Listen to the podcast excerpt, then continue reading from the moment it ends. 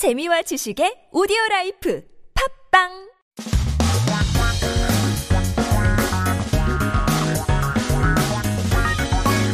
한국에 대한 최신 소식과 한국어 공부를 한꺼번에 할 수 있는 시간 Headline Korean. So keep yourself updated with the latest issues as we take a look at a few headlines.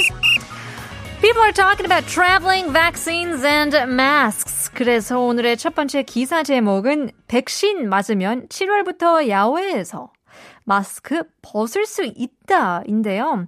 If vaccinated, you can take off your masks outdoors starting from July. 야외 means outdoors.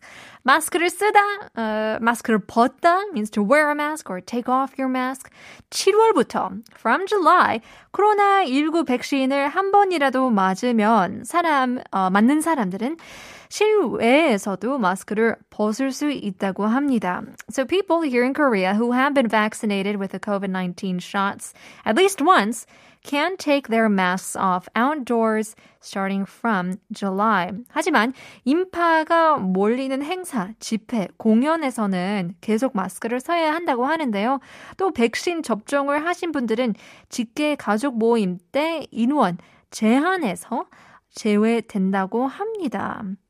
Now, if you are going to crowded events like festivals and performances, you should continue to wear your masks no matter what.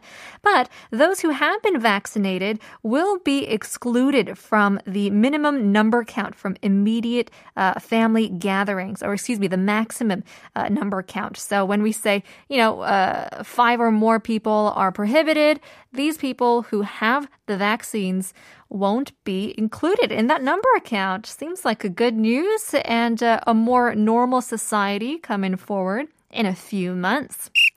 Next headline, 두 번째 기사 제목은 돔, 가리비 등 일본산에서 국내산 둔갑 횟집, 음식점, 무더기 적발인데요.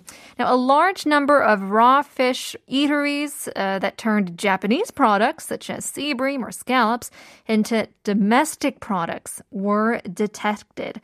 So taking a look at some seafood, 돔. I don't know if you guys have eaten 돔 before. It's sea bream, scallops, karibi.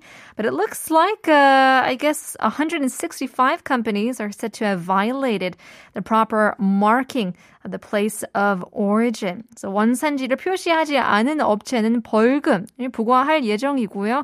원산지를 거짓으로 표시하는 업체는 검찰에 고발 조치한다고 합니다. Well, it looks like we need to be a little bit more honest, people, especially when it comes to our food. Don't play around. Much more coming up, but first here is Sean featuring Ovan and Sumin. 생각나.